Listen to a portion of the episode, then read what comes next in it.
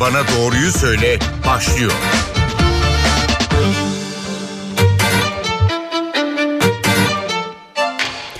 Merhaba NTV Radyo'da Doktor Bana Doğruyu Söyle başladı. Ben Zeynep Gülalp. Omikron varyantında vakalar hızla katlanıyor. Salgının merkezinde ise İstanbul var. Her 100 bin kişide vaka sayısı en çok olan illerde 663 ile İstanbul ilk sırada, 323 ile İzmir, 184 ile de Ankara, İstanbul ve İzmir'i takip ediyor. Biz de bugün hem İstanbul'un durumunu hem de salgının seyrini İstanbul Tıp Fakültesi Dekanı Profesör Doktor Tufan Tükek'le konuşacağız. Hocam hoş geldiniz yayınımıza. Hoş bulduk, hoş bulduk. Konuyla ilgili siz de aklınızdaki soruları bizlere NTV Radyo'nun sosyal medya hesapları üzerinden ya da 0530 010 22 22 numaralı WhatsApp hattı üzerinden sorabilirsiniz. Hatırlatmasını da yapalım. Sonra hemen sorularımızla başlayalım. Şimdi hocam İstanbul'la başlayalım dedik. Yaklaşık bir saat önce haftalık vaka oranları açıklandı ve İstanbul 100 bin kişide evet. 663 ile ilk sırada. Hayat ve Sağır uygulamasında da neredeyse tüm ilçeler kıpkırmızı. Hem bu tabloyu nasıl değerlendiriyorsunuz hem de hastanelerde durum nasıl bize anlatır mısınız? E açıkçası tabii 600 rakamı çok şaşırtıcı gelmedi. Sürpriz olmadı bizim için. Ee, gerçekten 2-3 haftalık bir süreç içerisinde İstanbul'da bir kıpırdanma olduğunu ve giderek de arttığını geçen hafta içerisinde de e, inanılmaz rakamlara ulaştığını biliyoruz. Türkiye'de de e, gerçekten açıklanan rakamlara bakıldığında 60 bin e, neredeyse 70 bine yaklaşan vaka oranlarını görüyoruz. Tabii bu e, beklenen bir şey miydi? Evet beklenen bir şeydi. Hemen yanı başımızdaki Avrupa'daki e, zaten durumu çok net görebiliyoruz. İngiltere'de başlayan işte Amerika'da ve diğer Avrupa ülkelerinde gördüğümüz hatta bir miktar kapanmalara kadar giden bazı ülkelerdeki tablo e, Türkiye'de gelmesi kaçınılmazdı. Buna da tabii ilk e, gelmesini beklediğimiz yerde açıkçası İstanbul, İzmir gibi e, dışarıya en açık özellikle Batı Avrupa'ya en açık şehirlerimizdi. sonuç olarak ülkemize e, omikron varyantı geldi ve söylendiği kadar da hızlı bulaşıcı olduğu için ve e, tedbirlerde de tabii e, iki seneyi bulan bir e, dönem olduğundan bir miktar gevşeme e, vatandaşlarımızda da olduğundan çok hızlı bir şekilde herkese bulaştı ve şu anda da ulaşmaya devam ediyor. Peki hastanelerde durum nasıl? Nasıl bir yansıması oldu? Evet şimdi bu tabii bizim de en çok e, merakla beklediğimiz bir konu idi. E, bu kadar vaka sayısının olduğu bir yerde en çok tabii insanları e, tereddüte iten şey hastanelerin doluluğu. E, baktığımız zaman hastaneler bu kadar vaka sayısındaki artışa paralel artış göstermedi şu oranları ama onlarda da son birkaç gündür bir kıpırdanma olduğunu e, söyleyebiliriz. Ama henüz e, doluluk oranlarımızda herhangi bir artış yok. Herhangi bir sıkıntı şu an için yok. Yoğun bakımlarda da zaten e, bu artışa paralel bir artış henüz yok.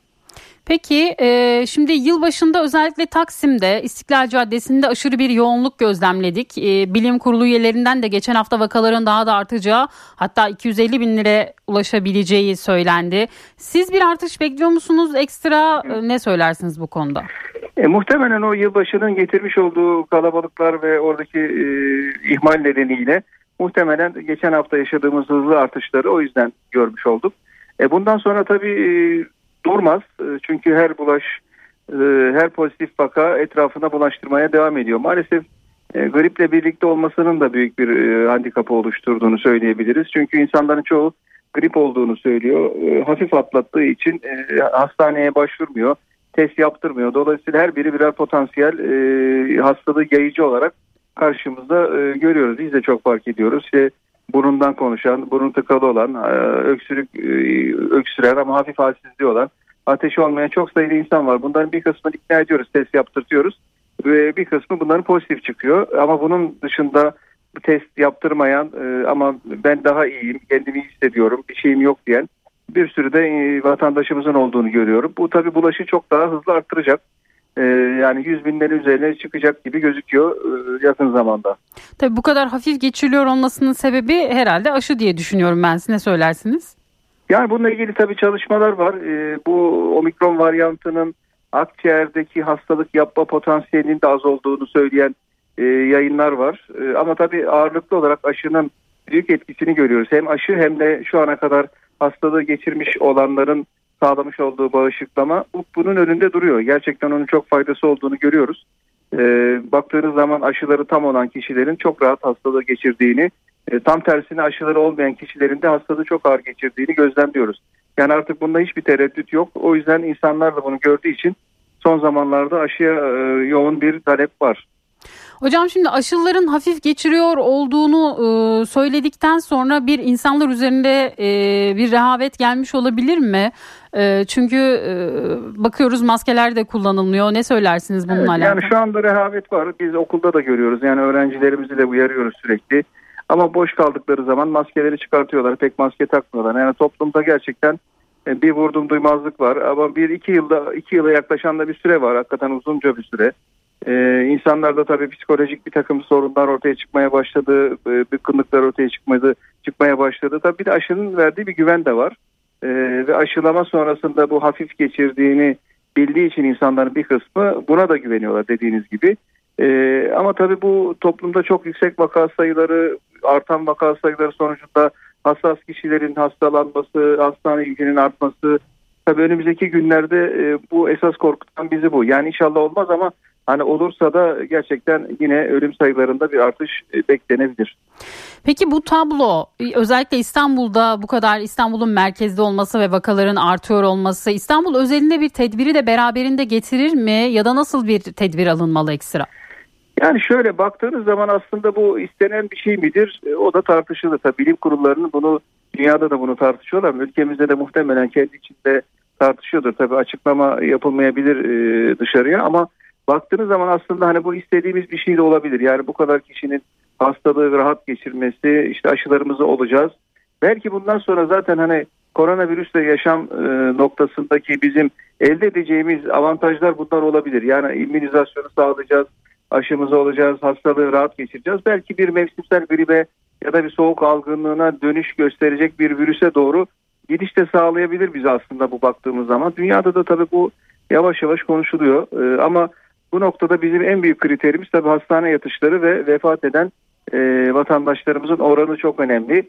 Bu tabii yükselirse bir kısıtlılık gündeme gelebilir. Ama bu yükselmezse e, normal seyrinde giderse ve hastane yükü de çok fazla e, artmaz ise şu anda herhangi bir kısıtlılık olacağını ben düşünmüyorum. Şimdi hastane yükünden bahsettiniz. Özellikle vaka artışının hastanelere ve sağlık çalışanlarına ağır yük oluşturduğunu biliyoruz. Evet. Peki sağlık çalışanlarının durumu nasıl şu an? Yani sağlık çalışanları zaten malumunuz e, toplumda uzunca bir süreden beri e, bir sıkıntı içerisinde. İşte gerek e, özlük haklarındaki e, iyileştirmenin hani biraz bekle iyileştirme beklentisi gerekse sağlıkta şiddetin getirmiş olduğu bir takım e, moral bozuklukları gerçekten özellikle genç hekimler üzerinde e, sağlık çalışanları üzerinde e, bir e, olumsuz o, sorun yaratıyor. Bununla birlikte tabii iki seneyi aşkın bir süredir giderek artan dalgalar halinde gelen e, koronavirüs pandemisini de buna eklediğimiz zaman hakikaten şu anda e, bir sağlık çalışanları üzerinde tükenmişlik sendromu olduğunu söyleyebiliriz. Ama yine de buna rağmen arkadaşlarımız hani canla başla gece iki geceliğin bir 24 saat içerisinde 2000 aşkın e, hastayla mücadele etmeye devam ediyorlar. Onların bütün sorunlarını çözmeye gayret ediyorlar ve şu ana kadar hakikaten ülkemiz sağlık açısından e, son derece başarılı bir sınav veriyor bu koronavirüs pandemisiyle alakalı. Şimdi omikron varyantında kuluçka süresiyle alakalı açıklamalar vardı. Bu sürenin 3 güne çekildiğine yönelik e, evet. bir e, kaç bilim kurulu üyesinden açıklama geldi. Bu bize neyi anlatmalı? Temaslı olanlar nasıl davranmalı? Yani şöyle zaten hani iki gün e, hatta biz iki gün bile gözlemliyoruz. Yani temastan iki gün sonra kişilerde hastalık bulgusu ortaya çıkıyor ve pozitifleşme meydana geliyor. Ee, ortalama 3 gün e, diyebiliriz. Omikron'un tabii çok hızlı bulaşması da getirdiği bir sorun bu. Bu şekilde bir e, kişi daha fazla sayıda kişiye hastalığı bulaştırabilir anlamına geliyor. Aslında e, şu anda karantina sürelerini kısalttılar yani 7 güne indirdiler. Bu biraz da hastalığın aslında aşırı kişilerde biraz daha kısa sürmesi ve 7. E, gün 8. günde negatife dönmesiyle de alakalı bir şey. Bir hafta aslında hastalık semptomu taşıyan kişi yani pozitif olan kişi aslında bir hafta dişini sıkabilse ve kendini toplumdan soyutlayabilse ya da N95 dediğimiz maske kullanımıyla en azından kendini topluma karşı e, koruyabilse ya da toplumu koruyabilse kendinden bu anlamda da çok büyük iş yapmış olacak ve salgının çok daha fazla artmış olmasını e, önleyecektir diye düşünüyorum. Bu N95 meselesini de soracağım ama hocam şimdi tedirgin olan herkes test yaptırmak için hastanelere koşuyor ve uzun kuyruklarda oluşuyor. Evet. Görüyoruz biz de haberlerimizde bir grubu da, Bir grubu da e, yaptırmıyor. Evet. Bunun evet, için bir, bir öneriniz olacak mı? Hangi durumlarda hastaneye gelinmeli test için? Ya şöyle aslında bu omikron e, ve diğer delta virüs varyantlardan sonra bizim koronavirüsle alakalı e, klinik olarak gözlemlediğimiz semptomlar hepsi birbirine karıştı. Yani bir şu anda şu aslında omikronu düşündürüyor, şu e, influenza'yı düşündürüyor şeklinde bir şey söylemek çok zor. O yüzden biz solunum yolu semptomu taşıyan herkesten test yaptırmasını istiyoruz. Özellikle bu salgın döneminde vaka sayısının yani 70 bine yaklaştığı bir dönemde işte burun akan, hapşıran, öksürüyor olan herkesin hafif ateşi olan e, olmaya da bilir ateş. E, herkesin aslında bu testi yaptırması gerekiyor. Çünkü bir tane atladığınız zaman o bir kişi e, yüzlerce kişiye bulaştırabiliyor. Dolayısıyla bunu atlamamak adına e, özellikle bu tip küresel salgınlarda pandemi dönemlerinde salgın yönetiminin birinci kuralı hasta olan kişiyi tespit edebilmektir. Çünkü onu e, toplumdan izole etmeniz gerekir ki topluma hastalığı bulaştırmasın. Dolayısıyla mümkün olduğu kadar çok test yapıp mümkün olduğu kadar hastayı tespit edip onu izole etmek gerekiyor. Hala onda bir değişiklik yok. O kural hala geçerli. Özellikle şu iki güne inmiş, üç güne inmiş bir e, kuluçka süresi olan omikron e, döneminde bu çok daha değer kazanıyor. Peki test kuyrukları bu kadar uzarken aşıda durumu da soralım size. Aşıda son durum nasıl? Aynı ilgi aşıya da var mı?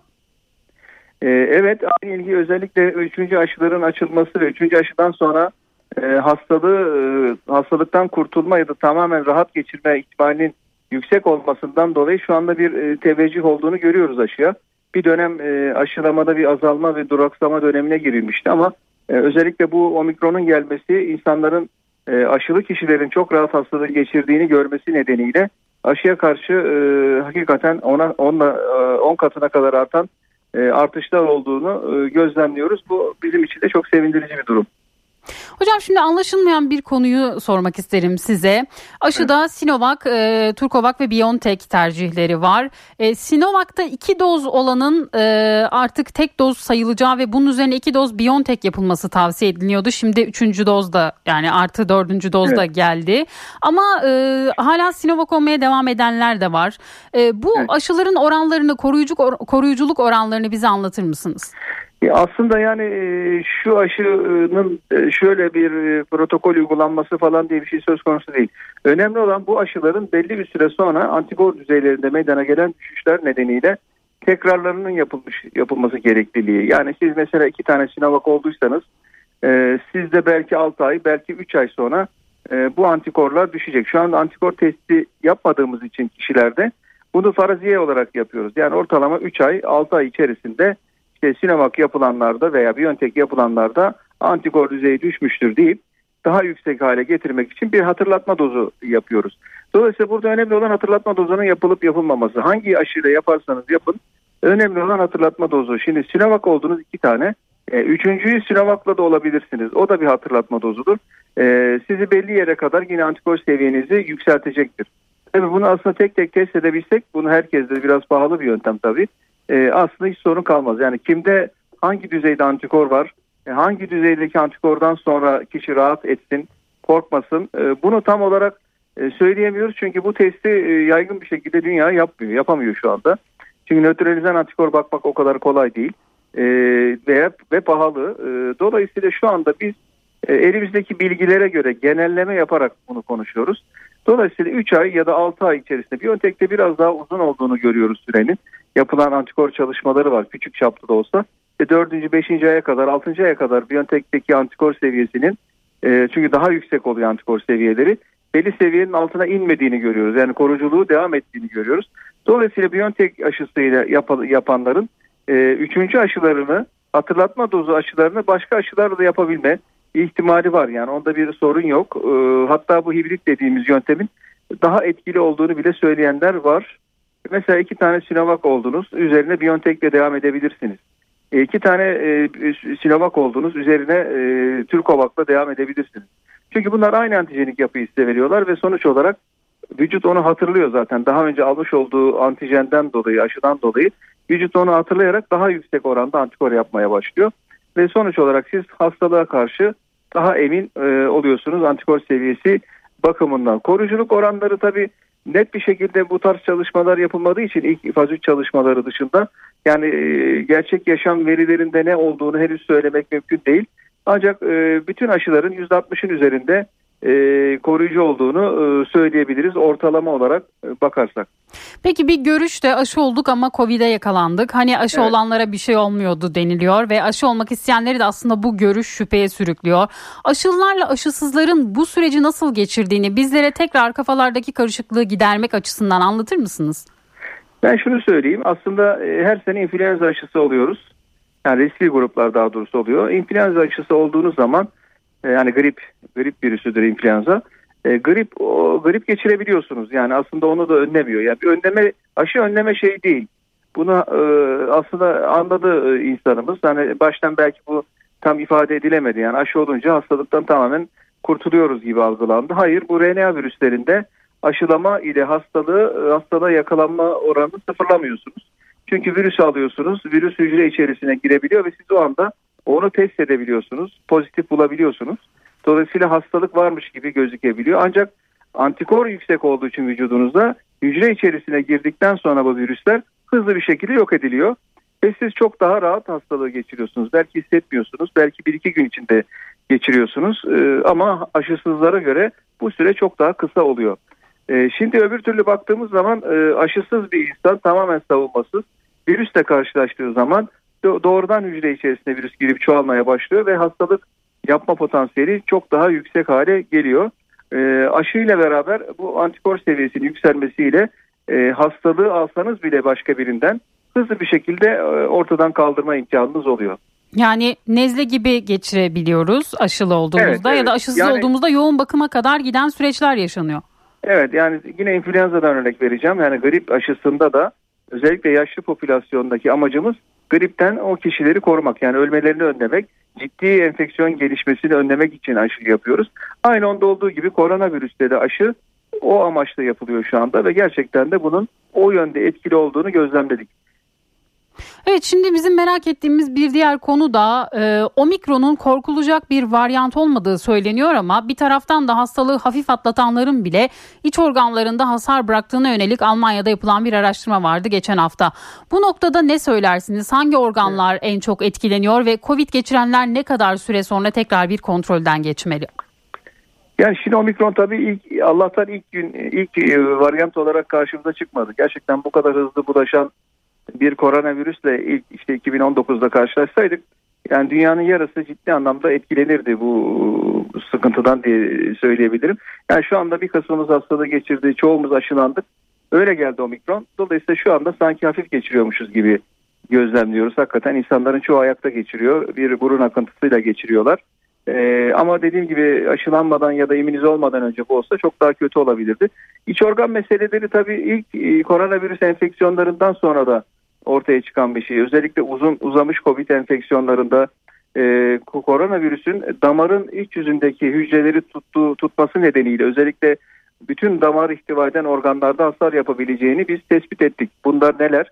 İşte beyin, göz, böbrek, kalp e, ve bütün karaciğer gibi, bütün aslında bağırsaklar gibi bütün damar ihtiva eden organları, çokça damar ihtiva eden organları tutabiliyor. Pankreas bunların başında geliyor. Bunlar tutulabiliyor. E, ama e, bizim tabii gözlemlediğimiz hafif vakalarda değil ama çok daha ağır geçirenlerde bu tablo meydana geliyor. İşte nedir ağır geçirme kriteri? İşte ateş olacak, 7 günden fazla olacak, e, kanda bazı değerleri çok yükselecek, bazı değerleri çok düşecek. E, hasta kendini çok yorgun, bitkin hissedecek. Zaten ağır hasta kriterleri var bizim açımızdan ve ciddi pnömoni geçirecek. Bu, bu kriterlere sahip olmanın dışında yani hafif ayaktan geçiren kişilerde hani çok fazla korkutmaya gerek yok. Onlarda çok fazla ileriye dönük herhangi bir e, bizim bir, bir buçuk yıllık gözlemlediğimizde hastalarda herhangi bir problem olmadığını söyleyebiliriz. Peki COVID'e ağır geçirenler ne kadar süre sonra kontrolden geçmeli? Yani COVID ağır geçirenler zaten e, bir kısmı onların semptomları devam ettiğini görüyoruz. Nefes darlığı başta olmak üzere aşırı yorgunluk gibi. Bunlar zaten mutlaka erken dönemde yani hastalığı geçirdikten bir, bir buçuk ay sonra e, bir hekim kontrolüne girmeli. İşte akciğerinde mi, kalbinde mi, böbreğinde mi sorun var? Bunlar mutlaka e, test edilmeli. Çünkü e, şu anda bizim de izlediğimiz COVID sonrası dönemde yani oksijene bağımlı hale gelmiş e, hastalarımız var maalesef. Peki çocuklarda durum nasıl hocam? Aynı durum çocuklar için de geçerli olabiliyor mu? Yani çocuklarda hala başından beri gözlemlediğimiz hafif seyir devam ediyor. Bu omikron da aynı şekilde e, devam ediyor. Yani çocuklarda şu an için çok ağır geçirdiğini söyleyecek ya da çocukların bu hastalıktan e, vefat ettiğini de kaybedildiğini gösterecek bir e, done yok elimizde henüz. Ama çocuklarda tabii hastalanıyorlar ve şu anda en büyük e, bulaşıcılıklardan bir tanesi de onlar oluyor ev içi bulaşlarda. E, ev içerisinde virüs geldiği anda evin içinde bütün e, herkes yani çocuk da dahil e, evin büyüğü de dahil hepsi e, enfeksiyon olabiliyor. Ama onlar da dediğim gibi e, hastaneye çok fazla yatmadan tabii altta yatan hastalığı olanlarda yine hastaneye yatışı olabiliyor ama şu anda o, o da çok yüksek düzeyde değil. Bunu atlatabiliyorlar. Az önce N95 konusuna e, değindiniz. Şimdi evet. iki tarafta da maske düzgün bir şekilde takıldığında koruyuculuğun %95 oranlarında olduğunu biliyoruz. Evet. Ama evet. Amerika'da bez maskeler ve cerrahi maskeler yeterli değil omikron özelinde denilmişti. Evet. Evet. Siz ne önerirsiniz? Çift maske ya da N95 mi kullanılmalı? Ya şöyle eğer hastayla yarım metre ya da bir metre içerisinde bir temasınız olacaksa yani biz genellikle sağlık çalışanları için N95 öneriyoruz. Çünkü hastayı muayenesi, işte sürüntü alınması gibi direkt ağzının içinde işte, işte diş diş mu muayeneleri, diş hekimlerinin yapmış olduğu işlemler sırasında ya da orofarengeal işlemler sırasında bir orada çok partikül ve şey açığa çıkacağı için yakın temasta N95 yani bunların koruyuculuk oranı %95'in üstünde 98 civarında. Ee, bunların e, kullanılmasını öneriyoruz. Bunlarda tabii cerrahi maske çok fazla faydası olmuyor. Ee, özellikle e, tek taraflı takılmış cerrahi maskenin bir faydası yok ama iki tarafında takması durumunda yani hasta kişinin özellikle takması daha önemli. Çünkü o etrafa doğru bunları yayabiliyor. Eğer hastayla e, diğer kişi takıyorsa maske yani normal maske taksa yine bulaşıcılık belli oranda ciddi anlamda azalıyor ama bir tanesi N95 taksa mesela hasta kişi eğer N95 takıyorsa e, hastaları bulaştırma ihtimali çok çok azalıyor. Hocam çok teşekkür ediyoruz sorularımızı yanıtladığınız için. Ben teşekkür ederim. Doktor bana doğruyu söyledi. Bu hafta İstanbul Tıp Fakültesi Dekanı Profesör Doktor Tufan Tükek konuğumuzdu. Haftaya tekrar aynı saatte görüşmek dileğiyle. Hoşçakalın.